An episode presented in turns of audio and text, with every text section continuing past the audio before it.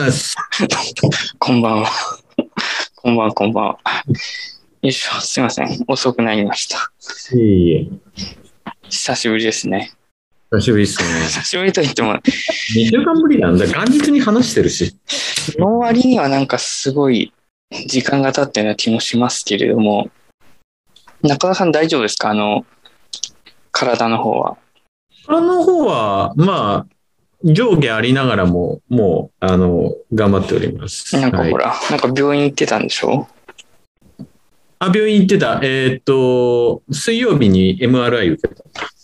あ、そう。すごいね。まあ、あの、それはあの、頸椎ヘルニアのさ、手術の、えーっと、1年後、定期検査？ああ、そういうのがあるんだ。そういうのがあるんですよ。はい。もうあれですか、その、縫った傷口とかは見えない。いや、見えるよ。見あえる。全然見える。画面越しには分かんない状態でしたけれども。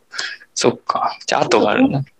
ああ、見えない？それか。だいぶ薄くなったよね。で、もうなんか、手術したての頃なんかさ、ここになんか血ま、あの、ミミズバレみたいにさ、赤くなってるんだけど、その保護テープっていう、3M の保護テープ貼って2ヶ月ぐらいやってたら綺麗に消えたよ。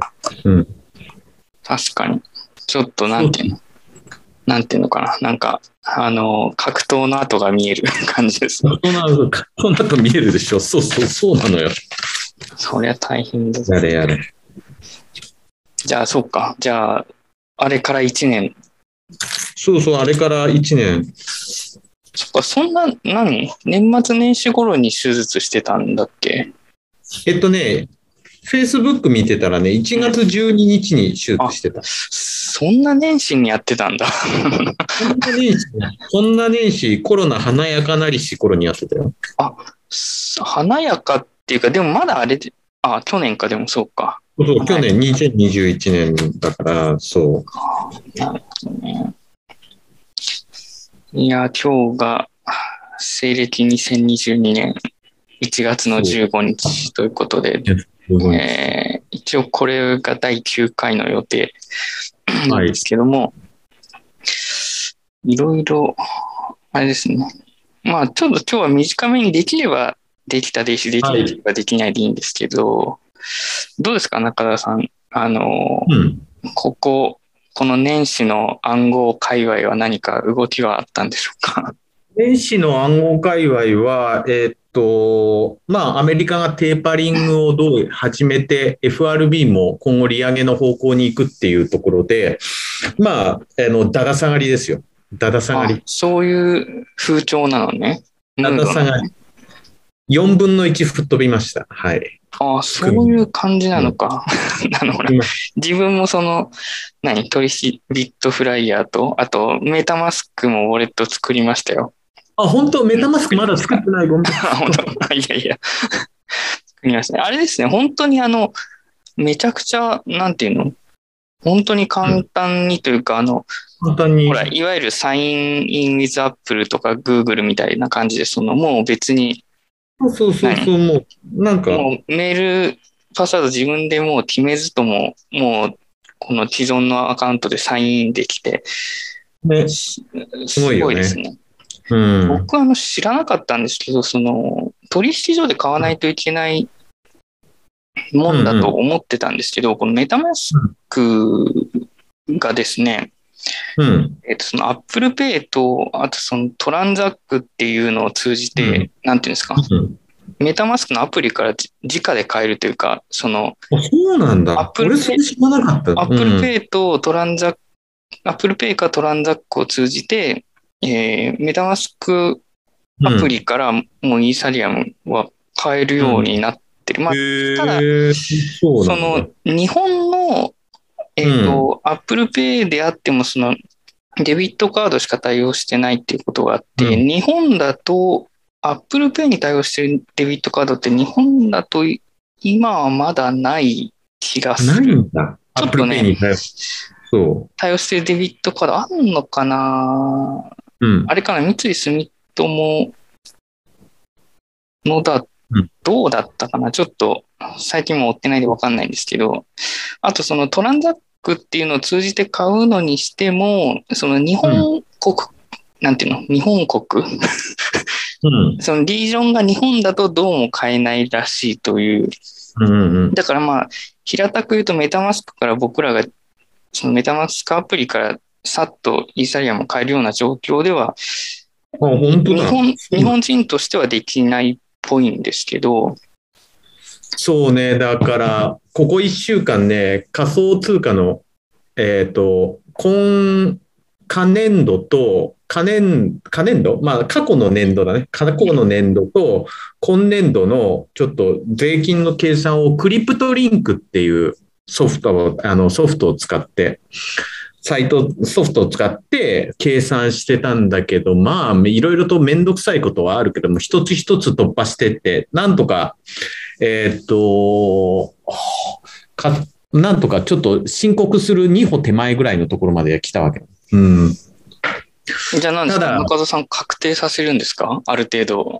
確定しま、しないです。あの、シミュレーション？シミュレーション？シミュレーションシミュレーションをして、えっ、と、過去のその CSV をそのクリプトリンクってサイトに取り込んで、で、ポートフォリオを作って、で、どの年にどれだけ、えっ、と、儲けたか損したかっていうのを、えっ、と、2017年から今に至るまで、まあ、2021年度に至るまでちょっとやってみたっていう。それが実感、合わないのよ。数値が。まで、あ、難しそうですよね。うんで、ビットフライヤーと、えっ、と、あとコインチェックと財布を、の3社とけあの、口座があるんだけど、うん一番使いにくいのが財布。CSV データがまともにね、あの、ああエクスポートできない。本当それはひどい。あれはひどい。それはちょダメですね。うん。で、ビットフライヤーは、あの、その、もう全取引履歴を一括で抽出できるのね。CSV を。まあ、そうじゃないとね、だって、ちゃんと手続きするためにはそうじゃないと困りますよね。そうじゃない。で、コインチェックは、コインチェックは取引の種類に応じて、えっ、と、年度ごとに、年度ごとに CSV を抽出できるようになってる。まあ、いいですね。うんうんうん。なるほど。財布は、財布がはっきり言ってあんまり使わない、財布がのは、うんあの、年度ごとに、種類の取引の種類ごとに抽出する、かつ、年度ごとに、えっ、と、1日1回しかリクエストできないの。CSV データの抽出のリクエスト。で、それをやっても、2021年に財布で、うん。えっ、と、仮想通貨、ビットコインじゃない仮想通貨売ってるはずなんだけど、それが全然抽出できないのよ。できなかったから、何をしたかっていうとう、ん。えっ、と、取り、年間取引報告書に、その、売った日付と数量と価格が書いてあるから、それを仕方ないから、手入力、クリプトリンクに手入力して計算した。なるほど。でもあれですね、その、その何、財布自体があれかもしれないですね。その1回しか1日リクエストを受け付けないっていうのは、実は人力で裏で 抽出してるかもしれないですよね。本当にひどい。ビット、あの、もう絶対にね、あの、ゼム、えっと、こうネムとか、ゼム、あの、シンボルとか取引しない限り、絶対財布はお勧めしない。うん。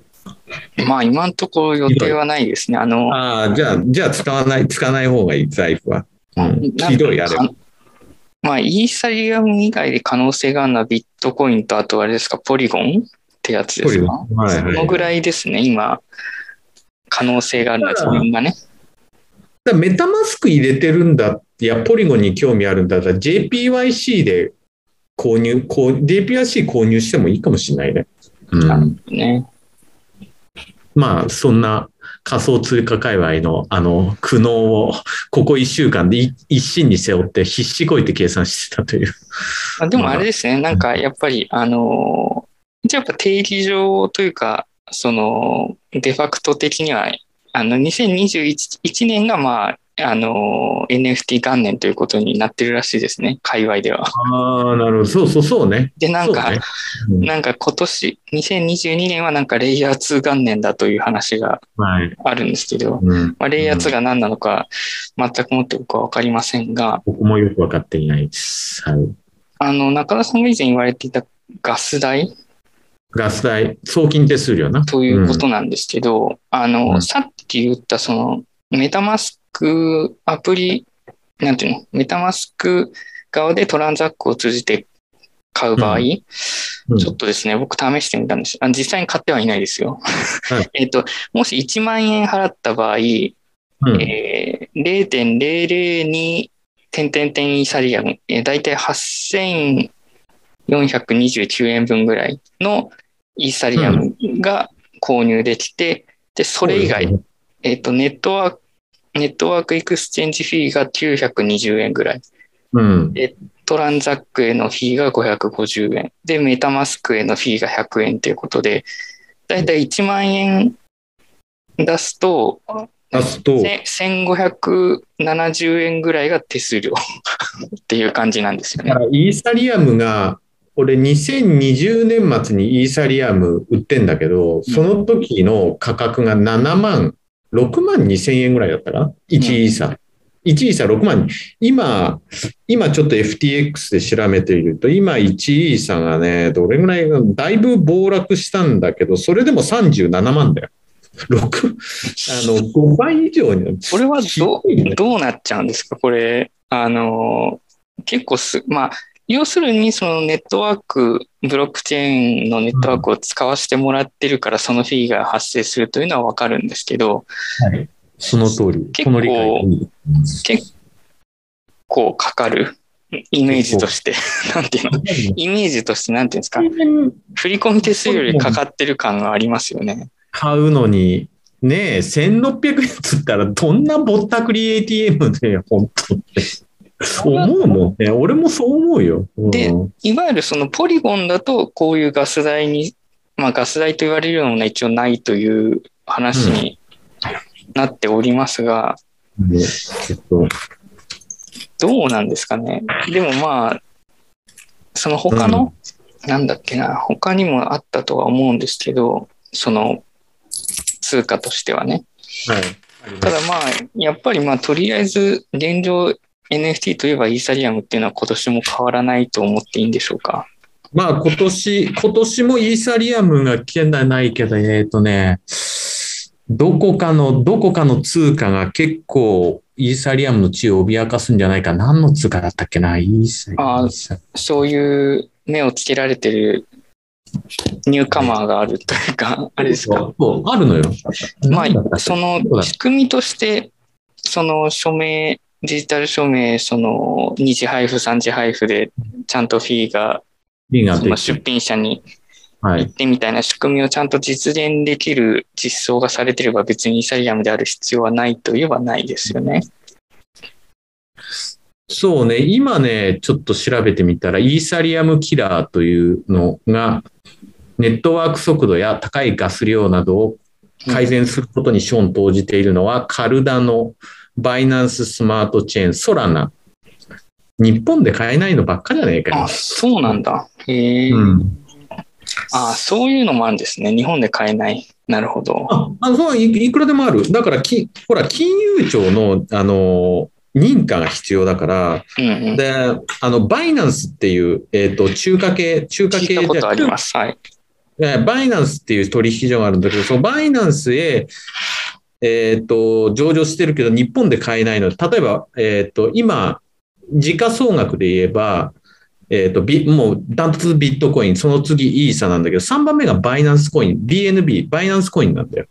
だそのバイナンスコインが、えーは、えっ、と、もちろんバイナンスの発行するトークンだから、日本じゃ買えない？うん。うん。え、何？それは中国の人しか買えないの？海外に、海外の、海外居住者も買えるよ。だ日本人でバイナンス取引してる人多いけど、えっ、と、税金計算上、ちょっと海外の取引所で、えっ、と、取引するのは今後、そのコンプライアンス上の問題からちょっと難しくなる可能性が高い。はずいやー僕もだからちょっと、なんていうんですか、調べてはいたんですけど、前回その言ったように、そのオープンシーで出品する場合、うん。あの、やっぱそのイーサリ、まあ、数、どのぐらいだったか忘れましたけど、数イーサリアムぐらいは、やっぱその、なんていうんですか、出品、最初の出品の時は、1回目の出品の時は、その、なんていうんですか、予託金じゃないですけど、やっぱそういうのをイーサリアムで何イーサリアムかやっぱ出さないといけないみたいですね。はい。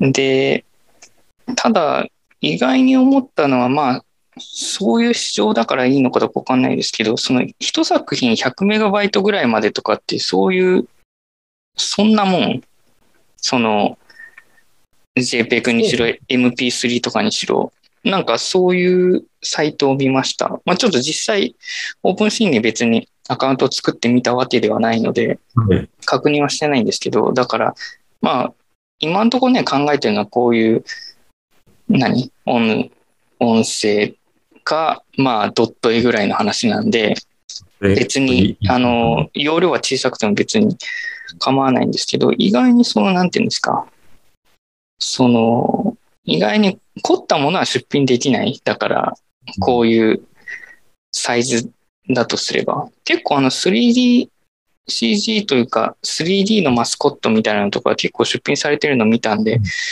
もうなんていうんですか、そんなにそのサイズ制限とかもそこまでじゃないのかなと思ってたんですけど、例えば、僕らがこれ2時間とか例えば喋って MP3 にした場合だと全然はみ出るかな。あ、本当？意外にそんなに使え、使えないじゃないけど、だからそのえっとアップロードできるうん、大量なものは出品できないという感じですそうね。なんだ。意外や意外。うん。まあ、だから逆に言えばその JPEG の絵とかそのドット絵みたいなものがまあ、そのおかしな値段ついたりしてる背景にはあるのかなといううん。気はしましたけどね。あとなんだろうな。気になったの。あれですね、その二次流通するときのロイヤルティとかは自分で設定できるとかってそういう話ですね。うん。そうか、そうか。うんまだそこも全然し、今までその、なんか、陶器家として、陶器家として、あの、値動き、値動きと、の、だけに、あの、気を取られていた、だ、そうですねダラダメ、ダラーコストアベレージャーですからね、中田さんは。そう、だら、だら、堕落系、堕落系陶器家としては、ちょっとあの、今はちょっと、今、技術書と、えっ、と、あと、あ、なんか、また難しい、難しい要所、要所を読んでましたよね。要所読んでた。要所読んでる、読んでる、読んでる。うんそうそう。そううん。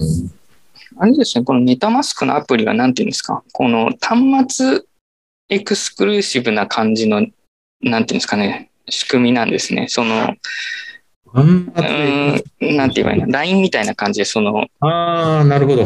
同時、複数の端末から同時ログインできる感じにはなってないというか、その、端末依存というか、そういう感じになって、ちょっとあのそこが使いにくいなと思ったんですけど、まあ、その、まあ、それも一応セキュリティの一環なんですかね。ちょっと、うん。あの、なかなか詳しくはわからないんですけど、なんで、まあ、ちょっと引き続き、中田さんには、あの、取材をして、はい進められるといいかなと思い取材、ます。取材して、ちょっと、あの、税金関係の計算ばっかしかしてなかったから、ちょっと、まあ、かなり反省してて。あ、いやいや、中田さんあれですか ?e-tax なんですか？E-tax をね、えっ、と、やるために月曜日ちょっと有給を取って、えっ、と、マイナンバーカードを取りに行く。おうん。出た。で、いや、あの、いそれ1ヶ月かかるらしいんだ。で、でも、今の時期から始めればもう確定申告の期間中は間に合うし。まあ、ちょうどい。いいですね。うん。で、それで、いまあ、国税庁のサイト見てたけど、それを、えっ、と、アンドロイドので読み取って、カードリーダー代わりにスマホで読み取って、国税庁のサイトで、えっ、と、アップロードすれば確定申告も簡単にできるから、みんな使ってねっていうのを、あの、国税庁のサでサイトで紹介したから、今年はちょっと、本当は、本当は、えっ、と、医療費の、確定申告で医療費の還付申告、えっ、と、か医療費控除をやるから、もう全部書類は作ってあるんだけど、あれで送ろうと思った。えっ、と、ほどや、えっ、と、地元だから、地元の税務署までうん。持ってこうと思ったんだよ。う。うんん。で、受付してもらおうと思ったんだけど、そうじゃなくてもう e-tax 送っちゃおうかなと思って、マイナンバーカード作って。うん。まあ、できればそっちの方がいいと思いますけどね。その、e-tax で済めば、それが一番いいと思いますけどねそ。れがいい。もう本当。で、昔なんか、なんか、その、あの、e-tax 専用のカードリーダーみたいなので読み取ってたんだけど、なんかそれが、えっと、スマホで読み取れるようになったから、じゃあそれでスマホで読み取、マイナンバーカード読み取るそっちの方が良いとね。まあ、iPhone、iPhone だと iPhone6S ぐらいから NFC、そのリーダーついてますからね。まあちょっとまあ 6S だと OS の関係上もしかしたらもう対応してないかもしれないですけど、まあ最近のスマートフォンであれば NFC リーダーはついていると思いますので、まあ、なんていうの、参加しやすい土壌にはあると思うんで、まあ、あとはそのマイナンバーカードを持ってるかどうかっていうところですよね。うん。そう、そ、そこなんですよ。うん。あれはそうですよね。確か、基本的にというか、取りに行く以外は方法がないんでしうん。たっけ、その本人限定受け取り郵便とかでもダメなのかな？取りに行くしかないと思ってそうですよね。うん。僕はその制制度というかそのカードの発行が始まって割とすぐぐらいに作ったんで、その電子証明、その IC チップの方の電子証明書が有効期間切れて、その去年更新したんですけど、その更新も、だから物理的にお店じゃないや、役所に行って、物理的てにカードを渡して差し込んで、なんか、えー僕の方でなんか入力して更新手続きをしないといけないので、その、ちょっと絶対に物理的に役所に行かないといけない事例は発生しちゃうんですよね。うんうんうん、そこがちょっと、どうにかなるといい気はしますけど、どうですかね。どうですかね。あそそのぐらマイナーカード自体も、だから調べてみたら、思ったよあの、もうなんか自分の、あれ、えっ、と、身分証明だけ持ってきて、役所に顔出し、だか顔出せば、うんなんか、受付自体は10分ぐらいですぐ終わるって言ってたみたいだから、なんか意外と、意外と簡単に発行してもらえるんだなっていうのが、一つ、そう。どうなんだそそうやって最初から役所に行っちゃった方がいいのかななんか俺がやった時はそのネットで、ネットというかスマートフォンからやって自分で写真撮ってうんうん。でその何通知カードが確か本人限定受け取り郵便で来てうん。でそれを持って役所に取りに行くみたいな流れだった気がするけど中澤さんの場合は何直で直で最初から役所に行ってで一旦お家帰って、発行されたら呼ばれてまた取りに行くみたいな。呼ばれて、そうそう、あー。終わりに行く感じかなって。うん。そっちの方がいいかもな本人限定受け取り郵便を、えー受け取るっていうのもなかなか特に都市部にいると難しいまあ僕はその時は品川にいたのでその品川郵便局は24時間やってるのでまあ別にあのあ、いいね。うんうん。いつでも取りに行けばよかったんですけど、なかなかそうもいかない人も多いと思うので、うん、まあ、役所に行くっていうことが一番ハードル高いですけどね。なかなか。い役所はそんなに怖くないよ。や、違う違う違う、その実際にほら、ああ、実際に時間に、物理的に行かないといけないという。時間に行くっていう一番の難関がそこにあると思うので、あの、他の役所どうだったかわかんないですけど、品川区役所はなんだっけな、火曜日とかはなん火曜日と何曜日とかはなんか7時までやってるとか、そういうあ、それいいね。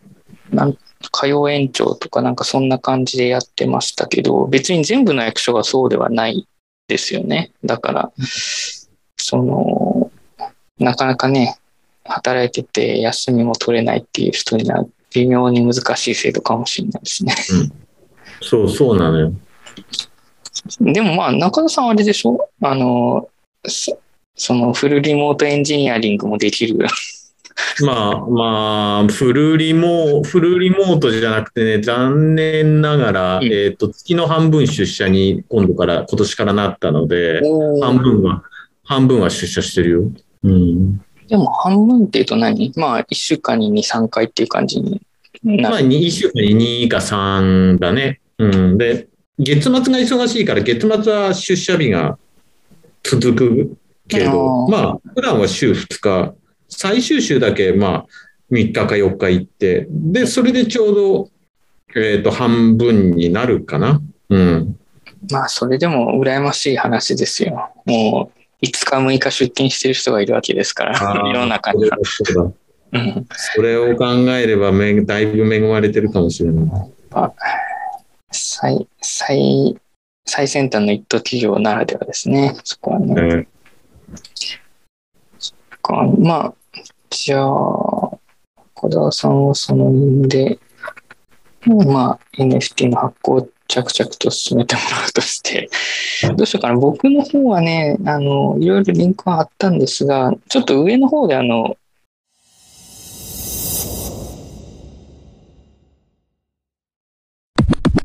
あとはどうかな。あんまり深掘りするつもりは1ミリもないですけど、まあ、うんえっと、その国内の項目のところで言うと、今が2022年なんで、まあその沖縄本土復帰から50年っていうことで、ああ、そうだった。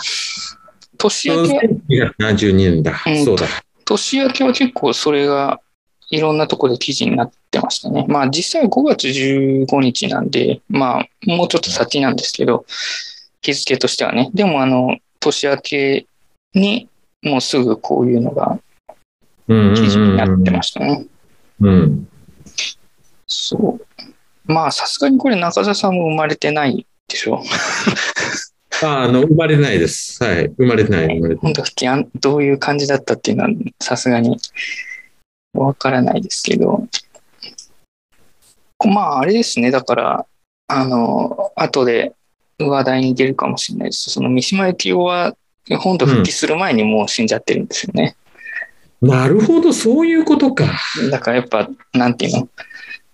あの、誰もが知ってる人ですけど、まあ結構、なんていうの？最近まで生きてきたわけが当然なくて、構結構その激動、激動の、激動の戦後を生きていた人ですね。うんあとはまあ、ふるさと納税で、なんか宮崎県のどっかが、あれですねレ、レッドカード出てましたね。レッドカード出た。宮崎牛を送りすぎちゃって。そまあ、た高いというか、そう、そのね、費用が、あの、上限を超えて出してて、まあ、2年間ぐらい、その、なんていうの、出場停止みたいな感じらしいですね。う。ん。一応。まあ、ちょっと伸びんのかどうかわかんないですけど、今までにもそういう、なんていうんですか、アビュージングなというか、うん。あの、アグレッシブな返礼品をやりすぎて、その、レッドカード食らってる自治体は何個かありますけど、泉佐野市とかそうだよね。そうそうそう。だから、うんあの、まあ、こういうのがボロボロ、まあ、今後もボロボロは出てくるんですよね。うん。あの、その、宮崎県のその停止食らったところは、どうだったかな？年間82億とか、ふるさと納税収収入が、うん、あったらしいですねす。ごいな。そんなに集めたんだ。だから、まあ、結構でかいですよね。それがなくなるってないいうのは。よ。どうなるんだろう、その、都農町だ。そう、都農町。ああ、そうそう、そんな感じの名前だった。あ、うんそう、都に農業の農ね。そうそう農業の農、そう。都農町。さあ、あだからその寄付額82億円は全全国5位らしいですね。その2020年度の寄付額が全国5位の82億円ということなうんん。まあ、実、なんていうの、その、ね、実際の規模が小さいといえば小さいほど、レバレッジがでかいというか、はい。そうです、そうで。高いですすよね。なんか怖いのはやっぱその、これありきの財政になるとやっぱり弱いです。弱いよ。だまあって、別にこういう、そのレッドカード食らっちゃわないにしろ、結局そのね、目立ったもん勝ち合戦にどうしてもなっちゃうので、返礼品マーケティング合戦になっちゃうので、うん。この制度はいつまで続くんですかね。いやー、続もう結構やりまして、10年以上やってますよ、これ。まあ、菅さんの肝入りで、うん。うん。始まってなんていう。の、その、菅さんの最初の思い、あの、地方に、地方から若者が出ていってしまうとかね、うん税収が減ってしまうみたいなところで、えーその、その、最初の、なんですか、初心としてはいいと思うんですけど、思いは。ただやっぱ、ルールとかツールの設計としてはやっぱダメですよね、これは。うんダメ、ダメながらも10年以上続いてるので、これはもしかしたらずるずる2030年とかまで続くんだろうかっていう。気もしますけど、ねえ、その、ふるさと納税、なんていうんですか、ポータルサイト、うん。それもいろいろありますもんね。うん。ふるさ、ふるさとチョイスとか、この前ね、ちょっと調べてみたら、僕の収入じゃ、あの、ふるさと納税する意味がありませんみたいな表示になって。そう。そうそう。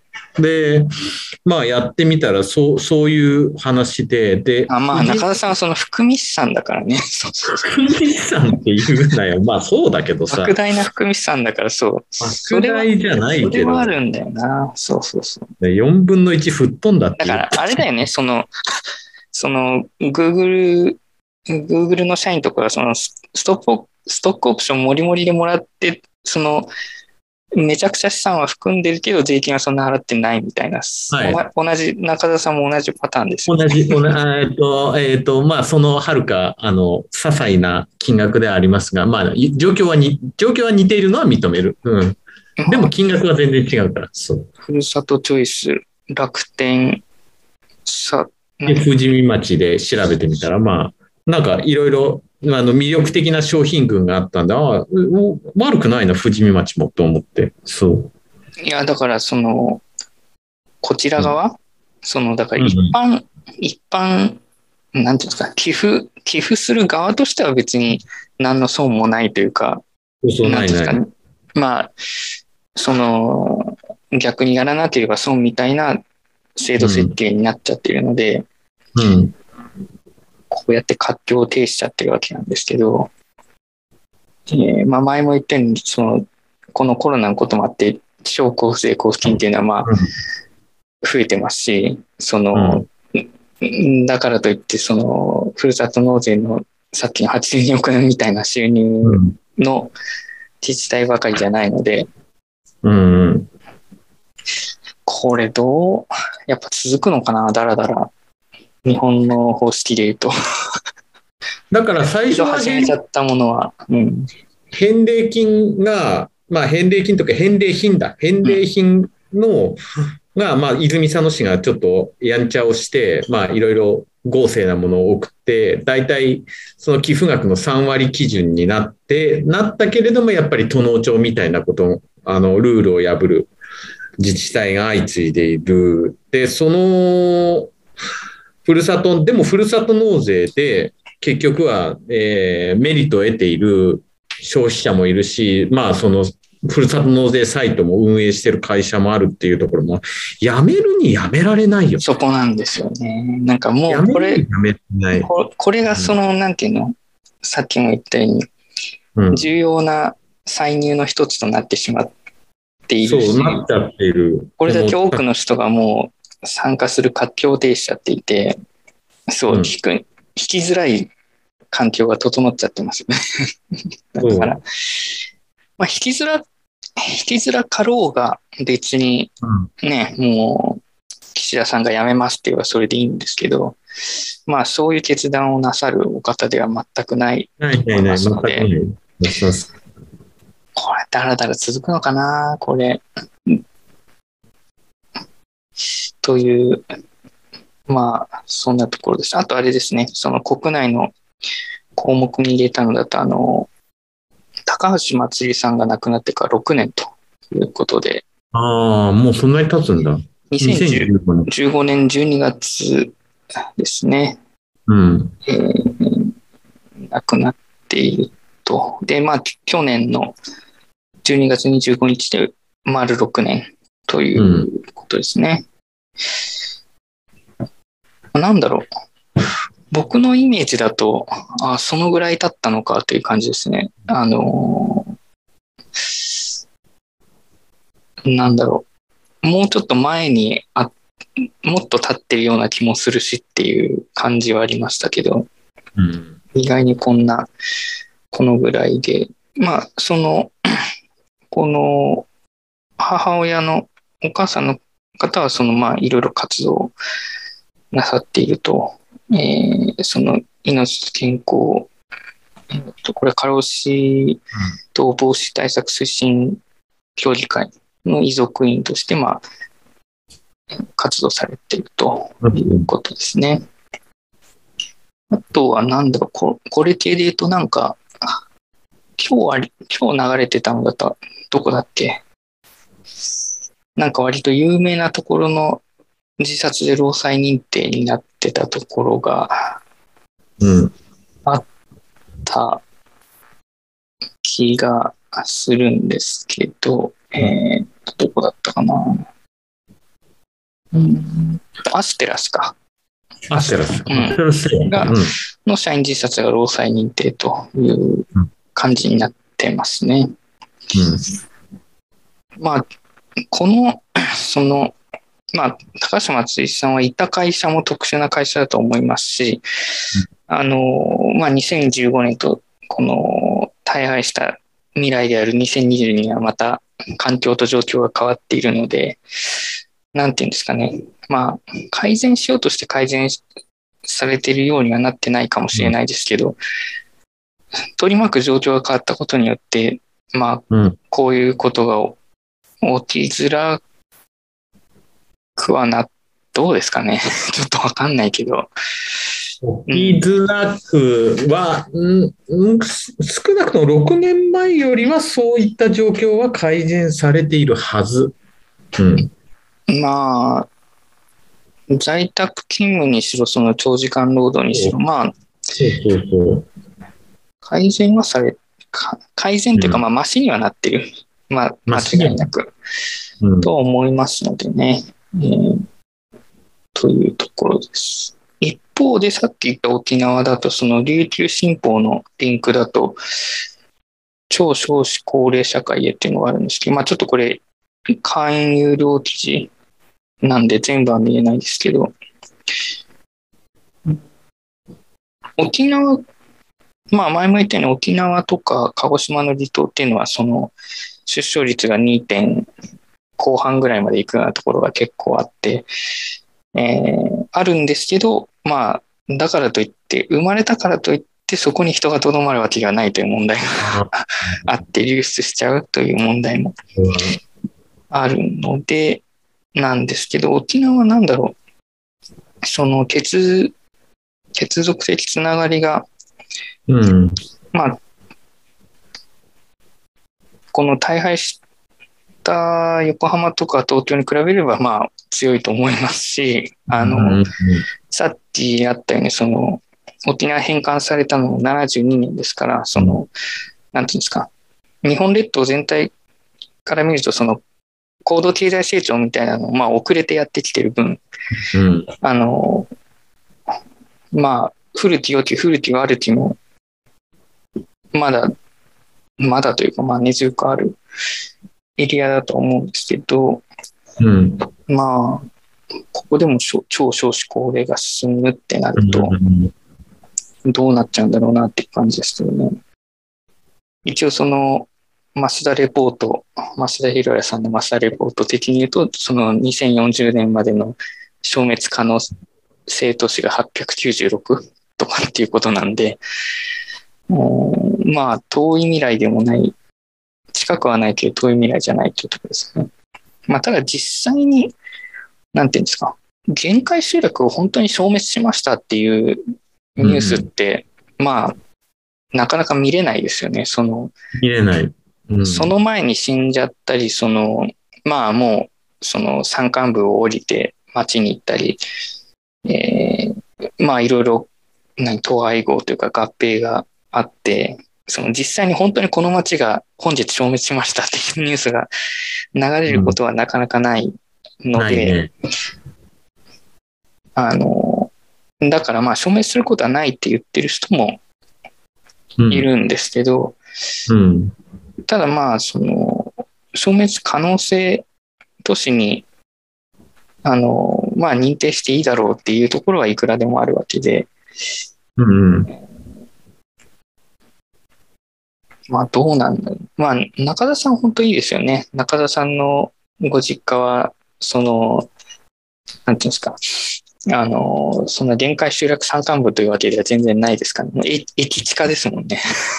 駅地下なんだけれども、結局今そこに母親が一人で住んでいて、うん、で、俺も帰る予定はないので、母親がもし亡くなれば、空き家になるか、兄貴の会社、兄貴は今別のところに、えっと、意見、意見や別のところに事務所借りてるんだけど、その兄貴の事務所になるかどっちか。うん。いや、せっかくね、あれだけの、あの、駅地下のいい物件だから、なんていうか有効活用できればいいなと思いますが、うん。思いますが、ただその、中澤さんとあの富士見町を歩いてみた感じとして、うん、まあ、何があるかって言われると、なかなかむ難しいものがありますよね。難しいものがあるでしょ。うん。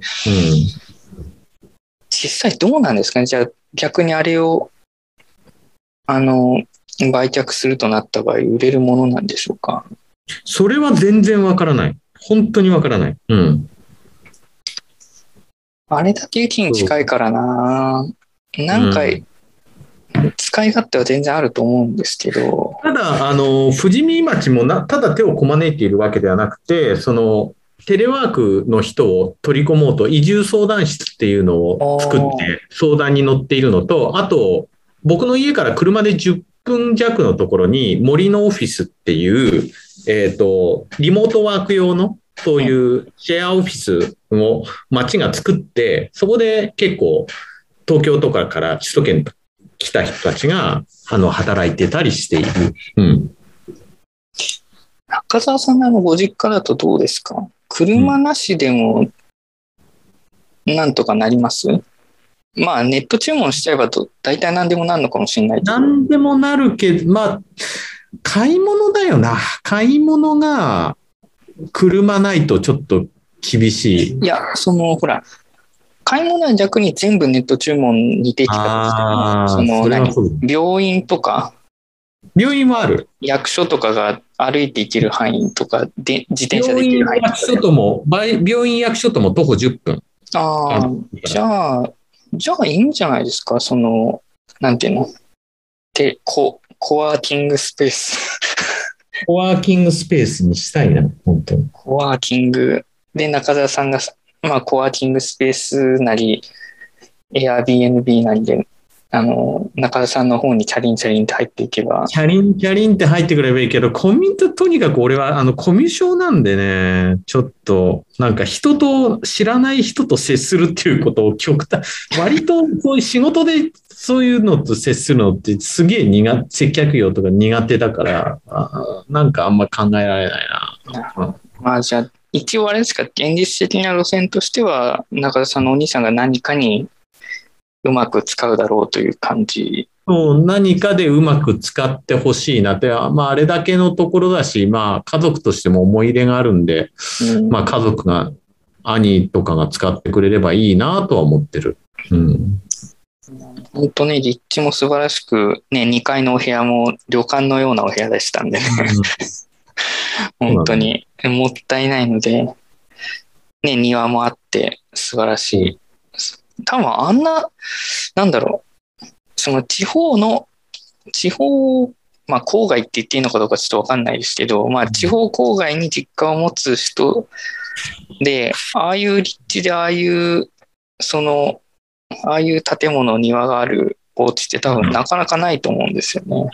あ、本当なんか、ほら、いや実家、実家にいると、わかんないか。全然わかんないから。普通地方郊外の、ち普通地方郊外に実家がある人ってもうどうしようもないところにありますからね。本当に。っていう。まあまうん。うん、だから、中田さん非常に恵まれてるなと思いますね、そこはね。あ。うん。そんなところは国内。もうなんかあるかな。あの、その、科学の項目の方で貼ってる、あの、はいはいリンクなんですけど、あ全然深掘りするつもりはないです。あの、えおーブライアン。ー、なんだ？何？現代 .ismedia.jp。えっ、と、生命誕生の秘密を物理学者が解き明かす。カオスからの秩序。ブライアン・グリーン。コロンビア大物理学数学教授うんの記事なんですけど、ちょっとこれはあの、読んでみておいてください。これはすごい話というか、うん。まあ、簡単に言うとですね、簡単に言える話なのかっていう問題はさておいて、簡単に言うと、なんていうのかな、一定のエネルギーを与え続けると、うん。まあ、規則だった、規則だった動きをすする現象が、まあ、あるわけですね。えーまあ、すごい大雑把に言ってますけど。うん。で、えーで、それは当然安定させようとすれば、より、あの、数があった方がいいんで、その、まあ、分裂複製をしようとするのではないかと。で、もしも分裂複製をししていくのであれば、もうそこから先はもう生命なんで、定義としては。うん。えーそこのね、これちょっとまあ読んでおいてください。あの、シュレディンガーさんとかね、あの、うん。そういう、僕はよく知らなかったんですけど、このベナール渦という現象をまあ例にとって、うん。この記事は書かれてるんですけど、うん。これね、なんだろう。もしかしたら僕らの目の黒いうちに、うん。その人工的に生命みたいなものを生み出す可能性がちょっとある話ですよ、これは。その、なんていうの、フラスコの中だけで生きる虫みたいなもの とかを作り出す可能性がちょっとあります。あるような話です。あの、まあ、ちょっと読んでおいてくださいね。結構面白い話でした。で、あとはテック系で言うと、まあ、そのオープン C、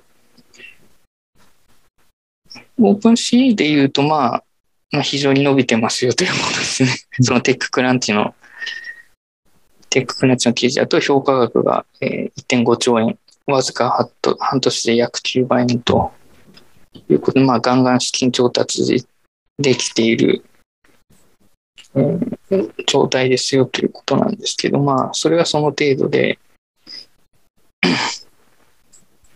僕ね、意外に思ったのはあれかな。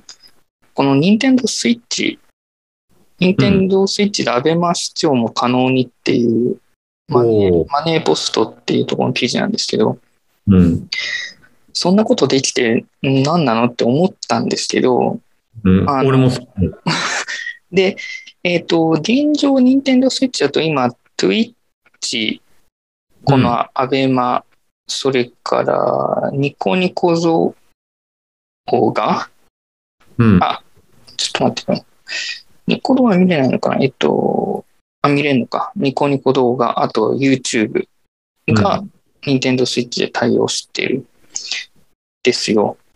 うん。で、なんていうんですかね、その小さいお子さんは、やはりその、まあ、小さいお子さんにスマートフォンを与えてる人もいるとは思うんですけど、まあ、まだスマートフォンを持ってない子供でも、任天堂スイッチは持っていると。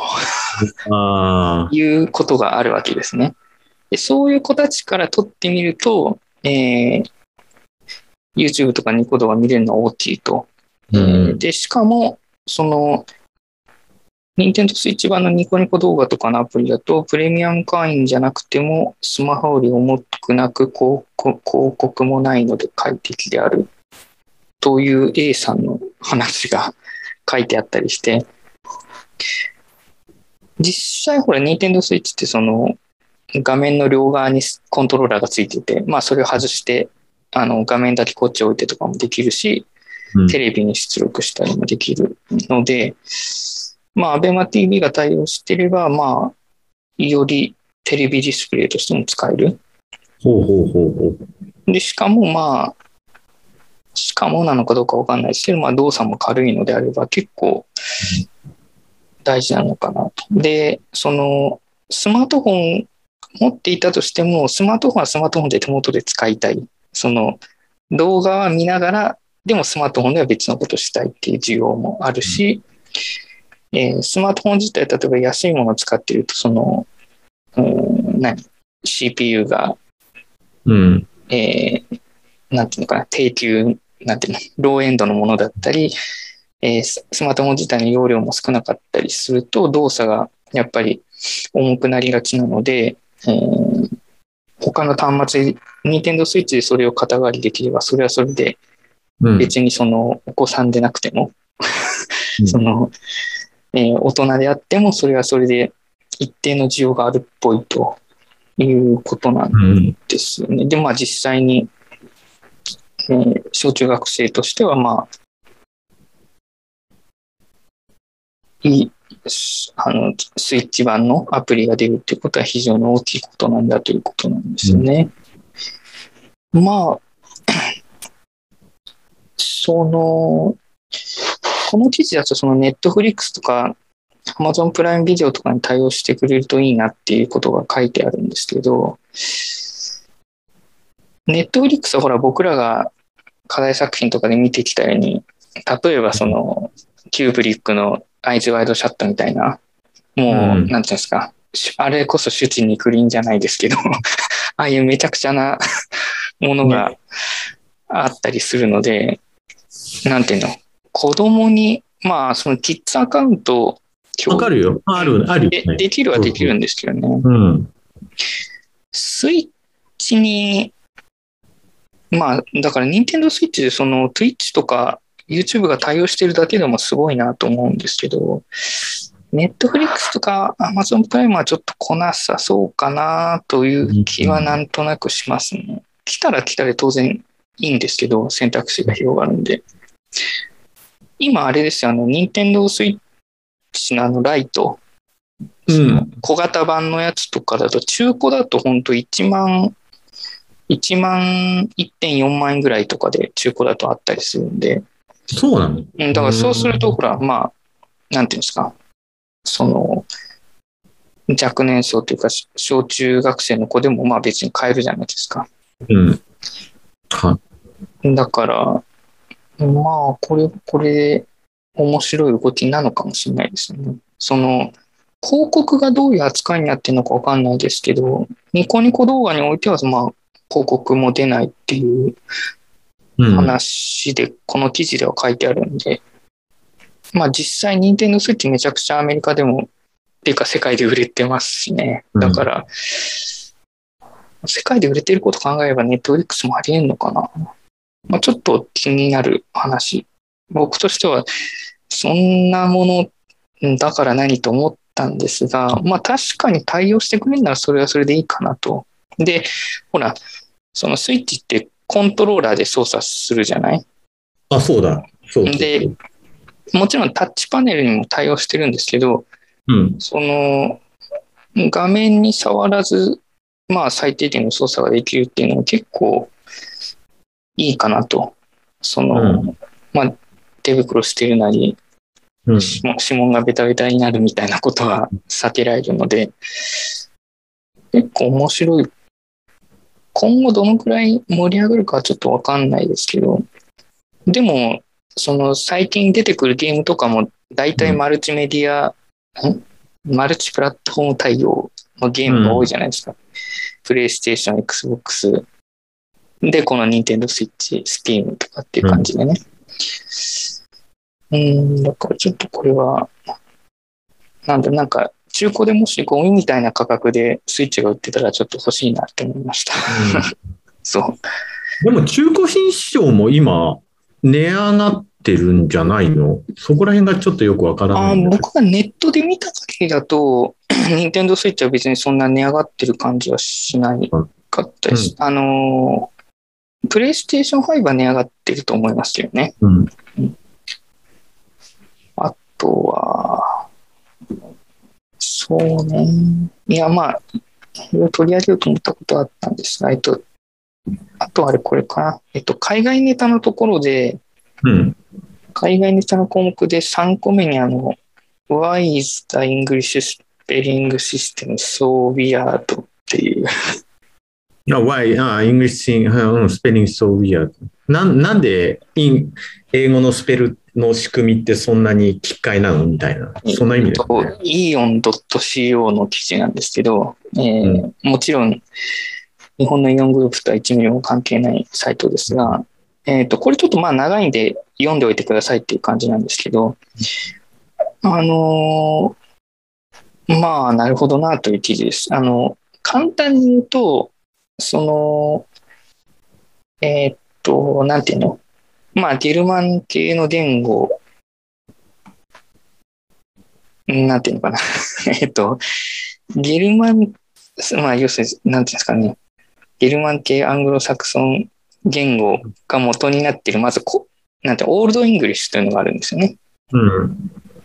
それはもう、なんていうんですか、現代の英語とはだいぶ違うものなんですけど、うんだまず Old English があって、で、えーまあ、その書き方みたいなのも、その、そもそも昔は識字率が低いし、うん。書く、書き表すにしても、その、ラテン語から持ってきたアルファベットを、まあ、使って、無理やりその、今まで自分たちが発音してたのを書き記しているので、その表記がバラバラだったっていうのもある。その、ラテン、そんなにフランス語とか、まあ、フランス語もちょっとな、例としてはあんまり良くない気もするけど、イタリア語とかスペイン語に比べると、なかなか発音通りにアルファベットを表記するのが、まあ、ちょっとい難ね。難しかった。もともと難しかった、その Old English からして。で、俺も、うん、あれを今、その英単語のうん音読とかやって、ちょっと少しずつ覚えてるんだけど、あのーそう、同じ、いや、なんか、そう、ラテントっていう単語とレイテストって同じ LA なのにラ、ある、ある単語ではラって言って、あるっていうのはレイっていうので、ひょあの発音と違う、違うじゃんみたいなのが結構頻発してんのね。そう。だから、でですね、今日のその現代英語のような、まあ大体スペリングが固まったのが、その固まったというか固まるきっかけになったのがその活版印刷、その金属の、あの、あれ、金属のあのアルファベットをガチャガチャってはめて、ば版を作って印刷する、はいはいはい。と、何でしたっけ、ヨハネス・グーテンベルク的な名前の人がグーテンベルクの、グーテンベルクの活版印刷だよね。最初だという話に一応なっていると、この記事では、まあ一応そう書いてありますけど、うんまあ、で、活版印刷をやるときに、えー、なんていうんですか、その表記揺れがあったのを、まあ、まあ、これ、これでいいんじゃないかっていうふうに、ほら、その、要するにうん。今までは、ほとんどの人がそもそも文字で読み書きできないのを、まあ、正式に活版印刷をすることによって正式にスペルを決め出したっていうことが一つと、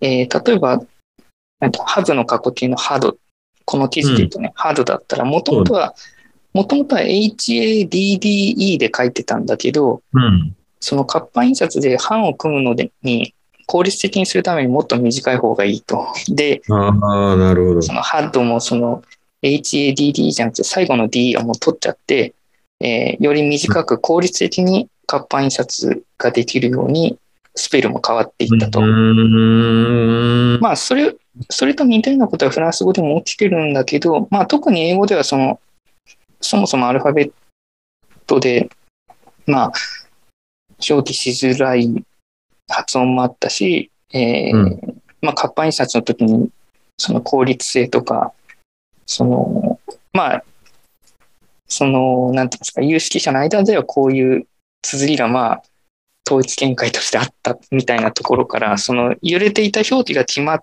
活版印刷によって決まっていき、かつ、その、活版印刷の効率を高めるために、その、うん。スペルも短くなったり、調整されたり、えした結果ですね、えー今日のような、その、発音、発音通りじゃない、えーまあ、表記に固まったというようなことが、この記事では書いてあります。うん。まあ、結構面白いので、えーこの記事を読んでおいていただけるといいかなと思いますね。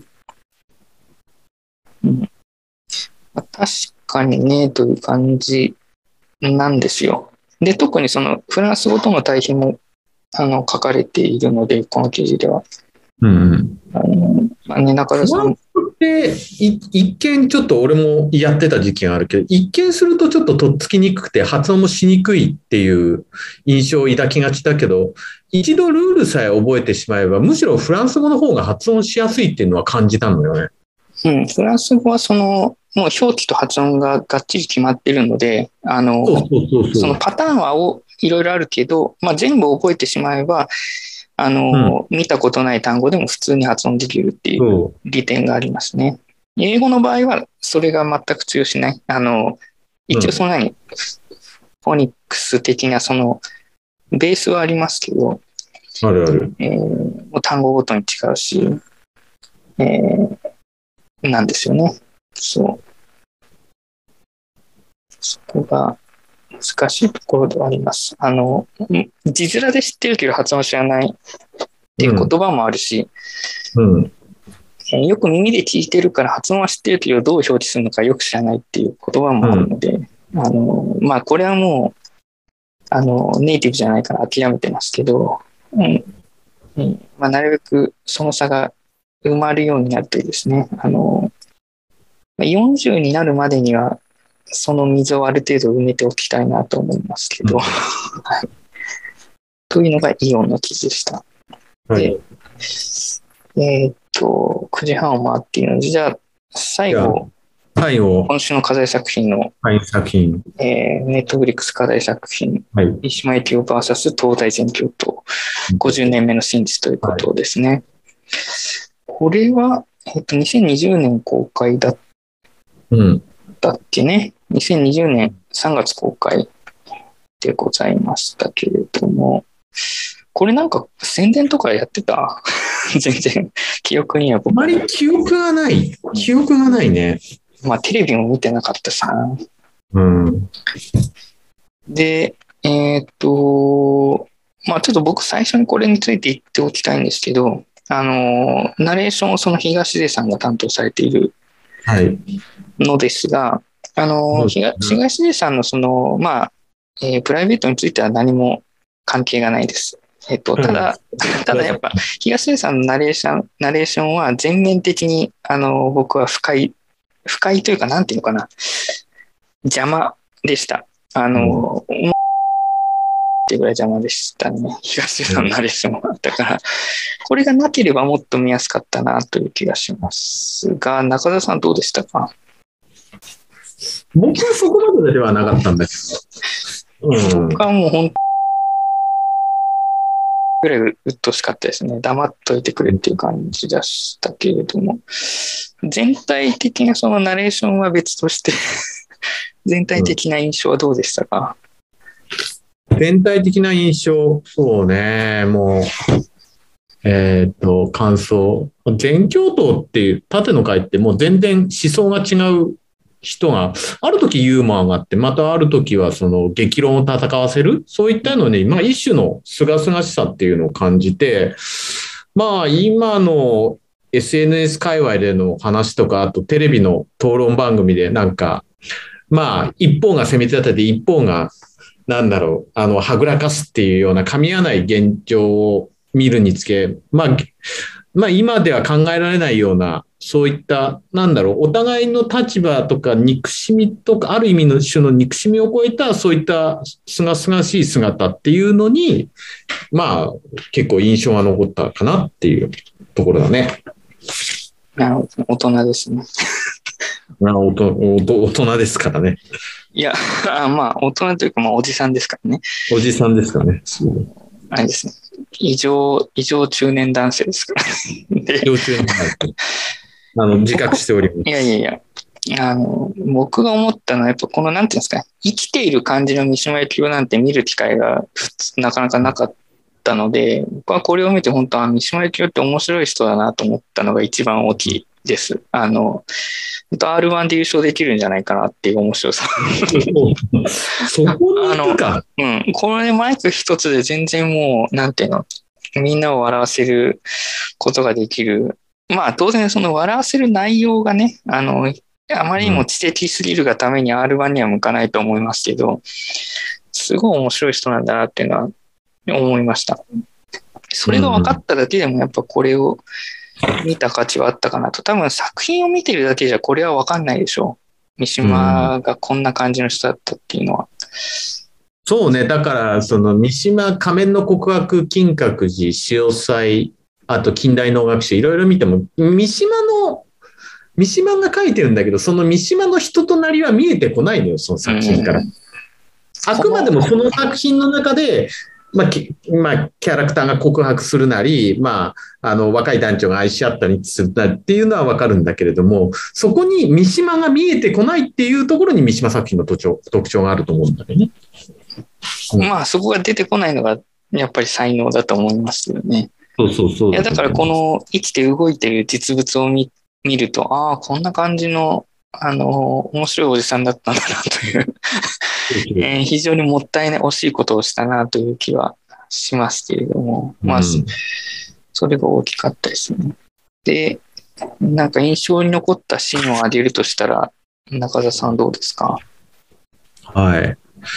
まあ、印象に全般的に、まあ、全般的な感想の続きにもなるんだけども、うん。事実をめぐってなんかすごく対立するっていうよりは、むしろなんか、あの、お互いの知性の高さから来る哲学的な対話、それを交わしているっていう様子でもあって、で、三島も学生の意見を受け止めて、まあ学生も三島の話ぶりに耳を傾けていたから、まあ緊張感のある時間はあっても、むしろそれが両者にとって良いのではないかなと思ったっていうのがあるし、特に子供を抱きながら質問した、佃田正彦さんの鋭い質問に、まあ三島が、そう、自らの経験を交えて答えてる場面が興味をそそったって、まあ、その、中でも後日だ、後の今の2020年の佃さんは出てくるけど、まああの時代を明らかに引きずっている、まあお左翼様だったっていうのは、まあちょっとご愛嬌だったのかなっていうところかな。まあなんかあの人、なんていうの、その、当時のその子供抱きながら話してることは何言ってんのか僕はよくわかんなかったですよね。なんだろうこの、この人は何を言ってるんだろうという感じで、全く理解できませんでしたけれども、なんかやばい人だなっていうのはよくわかりましたね。うん。今も昔もなんかやばい空気の人だな、このおじさんはっていう感じ。まあおじさんはって言ってももう70もうおじい、おじいさんですね。ね。でもなんかやばい目をしてましたよね。うん。あの、その、その後のインタビューでも、あのこんなやばいおじいさん、やばいなって思。感想になってないけど。たださ、ただその、同じ全教頭とか、えっ、と、まあ、その系の左翼系の活動をやってても、まあ、構成して、まあ、社会の中で働いてって、他のところで出てきた人たちは比較的まともだったじゃん。他の佃さんとかは。うん。ただ、佃さんはあの時代を明らかに引きずった、その、あの、時計がそこで止まっているかのような、そのやばさがあったのは、ああの人は要するに超芸術肌の人でしょ。だからそなんかまあ、それはそれで純粋なのかもしれないですよね。なんかほら、その思考というのは解放区なんだよって言ってた、あの、あのインタビューはすご、すごかったですうね。ん。まあ、当然天才、あの人も天才なんですけれども、そう、まあ、そうですね。あの時代を引きずっているといえばそうかもしれないし、純粋だからといえば、な気はしましたね。僕としてはですね、やっぱりその最初から三島由紀夫がそのファイティングスタイルではなくて、なんていうのかな、まあかなり意外にも学生を尊重してるうん、そこはすごく感じた、俺も。頃から入っていて、まあそこもすごいなと思ったし、あの天皇制の話を出したとき、その個人的にはその学習院の卒業の時に金時計もらった時の話してましたけど、めちゃめちゃ優秀だよね。まあそれ、それもありながらも、でもまあその、まあ変革を起こすにはその、なんていうんですかね、天皇というものを、まあ、なんていうんですかね、ツールとしてうまくうん。使おうよってまあ言っている側だったのはすごく切断的な感じだし、まあ、あの、僕らのこのポッドキャストで何回も出ている、まあ、小室直樹先生的な発想でもあるなと思思いました。で、あと、あの、インタビューであの、小熊英二さんとかですね、ああ、のお前、お前さんよかったねえー。橋爪大三郎大先生とかも出ていてですね、すごくそのインタビューに出てくる人たちも非常に濃い 人たちが出ていて、よかったなと思います。あの、東工大のこの橋爪大三郎大先生はですね、あの。小室直樹先生が亡くなった時に記者会見してた人ですね。うん。うん。よく存じております。毎日新聞撮ってた時によく橋爪先生のインタビューとかあコラム載ってたんで。あの人はねあの人は話し、話してるのを聞く方が面白いですよ。なんか、あ、なんてなんか芝居がかった喋り方するじゃないですか。なんか、なんか俺これ、これは、生これは何々なんだ、みたいな。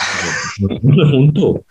喋り方が、そのなんか、あの、うん、なんか、まあ、パフォーマティブにやっていると思うんですけど、芝居がかった感じで、なんだろうな、なぜああいう感じで喋るんだろうというか、まあ、あのうん。非常に面白い。人ですね。というとこでした。まあ、本当になんだろう、あの、見てよかったなと思いましたね、これは。うん。あの、見なければ、この、なんていうの、面白いおじさんである三島っていうのを知らないままだったので、そうね。思った以上に三島面白い人だよね。面白い、面白いけど、その背後にある膨大な、その、ものすごい量の教養とか、その、思考の深さっていうのが感じられて、やっぱすげえ人だなとは思ったよ。うん。まあやっぱね天皇から銀時計もらわないと、そういう高みにはいけないでしょうけどね。中田さんはどこ首席卒業されたんでしたっけ？どこもし、あの、どこ首席卒業じゃなくて、むしろあの、あの、高校、あの、東海大学附属諏訪高校を、あの、普通科を、あの、下から5番目ぐらいの成績で、あの、卒業した、あの、劣等生でございます。あ、そうだったの？あそう劣等生ですよ。あ、違う違う、その東海大附属っていうのを知らなかったから、そうなんだ。なるほどね。わかりました。そんなところですかね。はいあとはその、すみません。伸びてしまった結局時間が。あの、はい僕は、どっから言ったあの、浜口慶一郎先生の働き方改革の世界史を読んでいるんですが、えっ、と、ジョブ型雇用社会の方は、あの、えー電子版が出ていなかったんですが、最近、Kindle 版が出た。本当？です。はい。ので、うんあの、ぜひという紹介と、はいあと僕は最近 Kindle で買っあの、Kindle で入れたのが、えっと、2017年の、えっと、東博樹さんのですね、えー観光客の哲学というのをちょっと言論。まあ、ダウンロ東先ダウンロードしてみました。あの、まあ、ちょっとこれも読んだら感想を言えればいいかなと思って。いや、かなり面白そうですね。その、生。第、第2章というか、後半は家族のことを書いているということで、うん第1部が観光客の哲学、第2部が家族の哲学ということで、まあね、さい僕はその、次の人生があったらやっぱ哲学博士になりたいという夢があるので、ね俺、俺、哲学はいいや。いや、もう、なんていうんですか、あの、肩書きとして哲学者何々っていう感じで、あの、それがね、といえばそうだよ。それが次の人生の夢になって。うん今、今日読ん、今日、今週読んでたのが、まあ、ビットコインの技術書と、あと、えっ、と、ナシーム・タレブの、あの、まぐれって本だったんだけど、ナシーム・タレブも、パリ大学で PhD 取ってる人だから、うんそうで、まあ、で、もちろん哲学のトレーダー、まあ、バリバリのトレーダーでもあり、哲学者で、で、ジョージ・ソロスも哲学の、哲学で PhD 取ってるから、そうね。あ、まあ、やっぱり、もうフランスで、深みをもたらすのら、フランスで哲学といえばボボードリアルですからね。うん。あまあ、そんなところでございます。で、まあ、今言ったボードリアルで言えば、まあ、マトリックスの元ネタになっているということで、あ、そうか。どうですか、中田さん？今月映画館にお越しいただけますか？別にね。映画館来運営側じゃないんですけど、あの、来、じゃあ、あの、いい。じゃあ、ちょっとね、今、あの、あれを指すから、で、来週、今日、来週は歯の治療がないから土曜日に行くわ。うん、行く。けるはい。マトリックス見る。レザレクションズ。ね、中田さんがどう思ったかも、え伺いたいなと思います。僕はね、ああの、の土、曜日の時に入れときました。あの、リザレクションズはその、なんだろう、なんか、後ろ向きに捉える人も結構多い感じがするしうん、まあその、1999年当時のその、なんていうんですかね、そのうん。派手なアクション、斬新な映像みたいなことを多分、そこを起点に考えすぎちゃってる人にとっては、まあ、もしかしたら期待外れだったのかもしれないですけど、僕はとても前向きにこれは捉えています。あの、普通に楽しかったなと思うし、あの、まあ、その、ティアンとキャリ・アモスが、なんていうのかな、まあ、いい、いい年の取り方をしてるのではないかと思いましたので、ぜひはい。ご覧いただきたいと。来週の土曜日に見に行きます。どこのこれ決めないといつまでも見に行かないから。別にいいんですけど、あの、ね、公開がいつまでかっていうのもあるし、まあね、その、また映画館の席が、なんていうの、間隔取って座席取りづらいみたいなことになるとめんどくさいので、まあ、なんていうんですか、見れるうちにしれっと見とくのがいいのかなと。そうね。ちょっと、うんあの、映画館調べて、えっ、と、どうだろう、澤さんのところだとどこがいいんですか？まあ、えっ、と、港未来、えっ、と、桜木町の TOC か、のシアターか、あと、まあ、チネチッタ、川崎のチネチッタじゃない？ああまあ、川崎まで行かずとも、ま桜木町でいいあ、うん、桜木町だな。うん。そうですね。そんなところかな。あとなんかありますか？予定とか告知とか。予定と告知。えっ、と、NFT の関連です。あの、リサーチは、あの、ちょっと税金関係が、えっ、と、一段落したんで、あの、力入れてやります。はい。どうですか中田さんなんか本業の方はお変わりなくという感じなんでしょうか？本業の方はお変わりなく。本業というかえっ、副業というか。ど本業？っち中田さんだって、本業だよ。本業は中田さんクリプトインベスターですからね。クリプトインベスターになりたい人生だったけど、そうじゃないからさ。そうまあ、副あの、あ本、副業じゃない、本業の方は、あの、い至って変わりなく、あの。やっております。はい。まあね、あの、間違いなくその一定の需要がある業界にいらっしゃいますからね。あの、はい困ることはないだろうというふうに思います。はい。じゃあはいすいません。えっ、と、結局90分近くなってしまいましたが、じゃあこの辺でということで、来週は、来来週週は来週で大丈夫でしょうか？来週ちょっとじゃあ、あの、土曜日に、その、レザレクションズ見に行くから、見に行くっていうのもあるけれども、えっ、と、20時に間に合うように、えっ、と、帰ってくるから、えっ、と、ふ普段通り20時でいいよ。はい。ああ、わかりました。まあ、あの、中田さんのそこに合わせて、えーはいまあね、その、すごいね、見た直後で話せるのは一番大きいかもしれないね。そうですね。そうそうそうそう。あ29日でいいと思うよ。はい。うーんと、まあ、1月はこんな感じ。2月はあれですかね。えー建国記念日と天皇誕生日があるということで、祝日あるとそうだ。素晴らしい。いうことですね。うん。えっ、と、2月、今年は特にウルー年ではないですね。ウルー年ではない、あの、オリンピック、オリンピックの年じゃないか ウルー年じゃないんですですね。はいはい。そういう感じですね。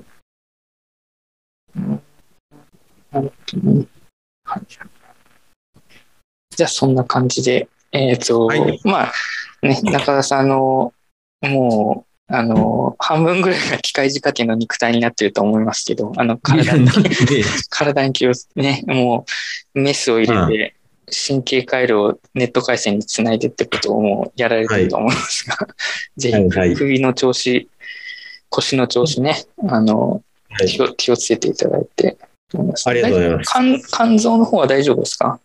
あのね、健康診断したらね、えーっと、肝臓、肝臓も、えーっと、12ヶ月の経過観察で、大腸も、あの出血とか特になくはい、ただね、中性脂肪、コレステロールがやや高かったぐらいで、あとは全部 A だったよ。うん、じゃあ大丈夫ですね。大丈夫です。中澤さんといえば酒豪っていうのもありますから。でも、思ったより影響が出てなかったから、ねまあ、大丈夫じゃないですか。うん気をつけてくださいね。ね、肝臓、肝臓やられちゃうともう、あの修復できないんでね、なかなかね。えー気をつけて、はいじゃあ来週あのリダレクションのディレクション見させて直で聞けるといいなと思って述べさせていただきます。はい。よろしくお願いしますじゃあ今週もはい。お疲れ様でした。ありがとうございました。ありがとうございましたどうも。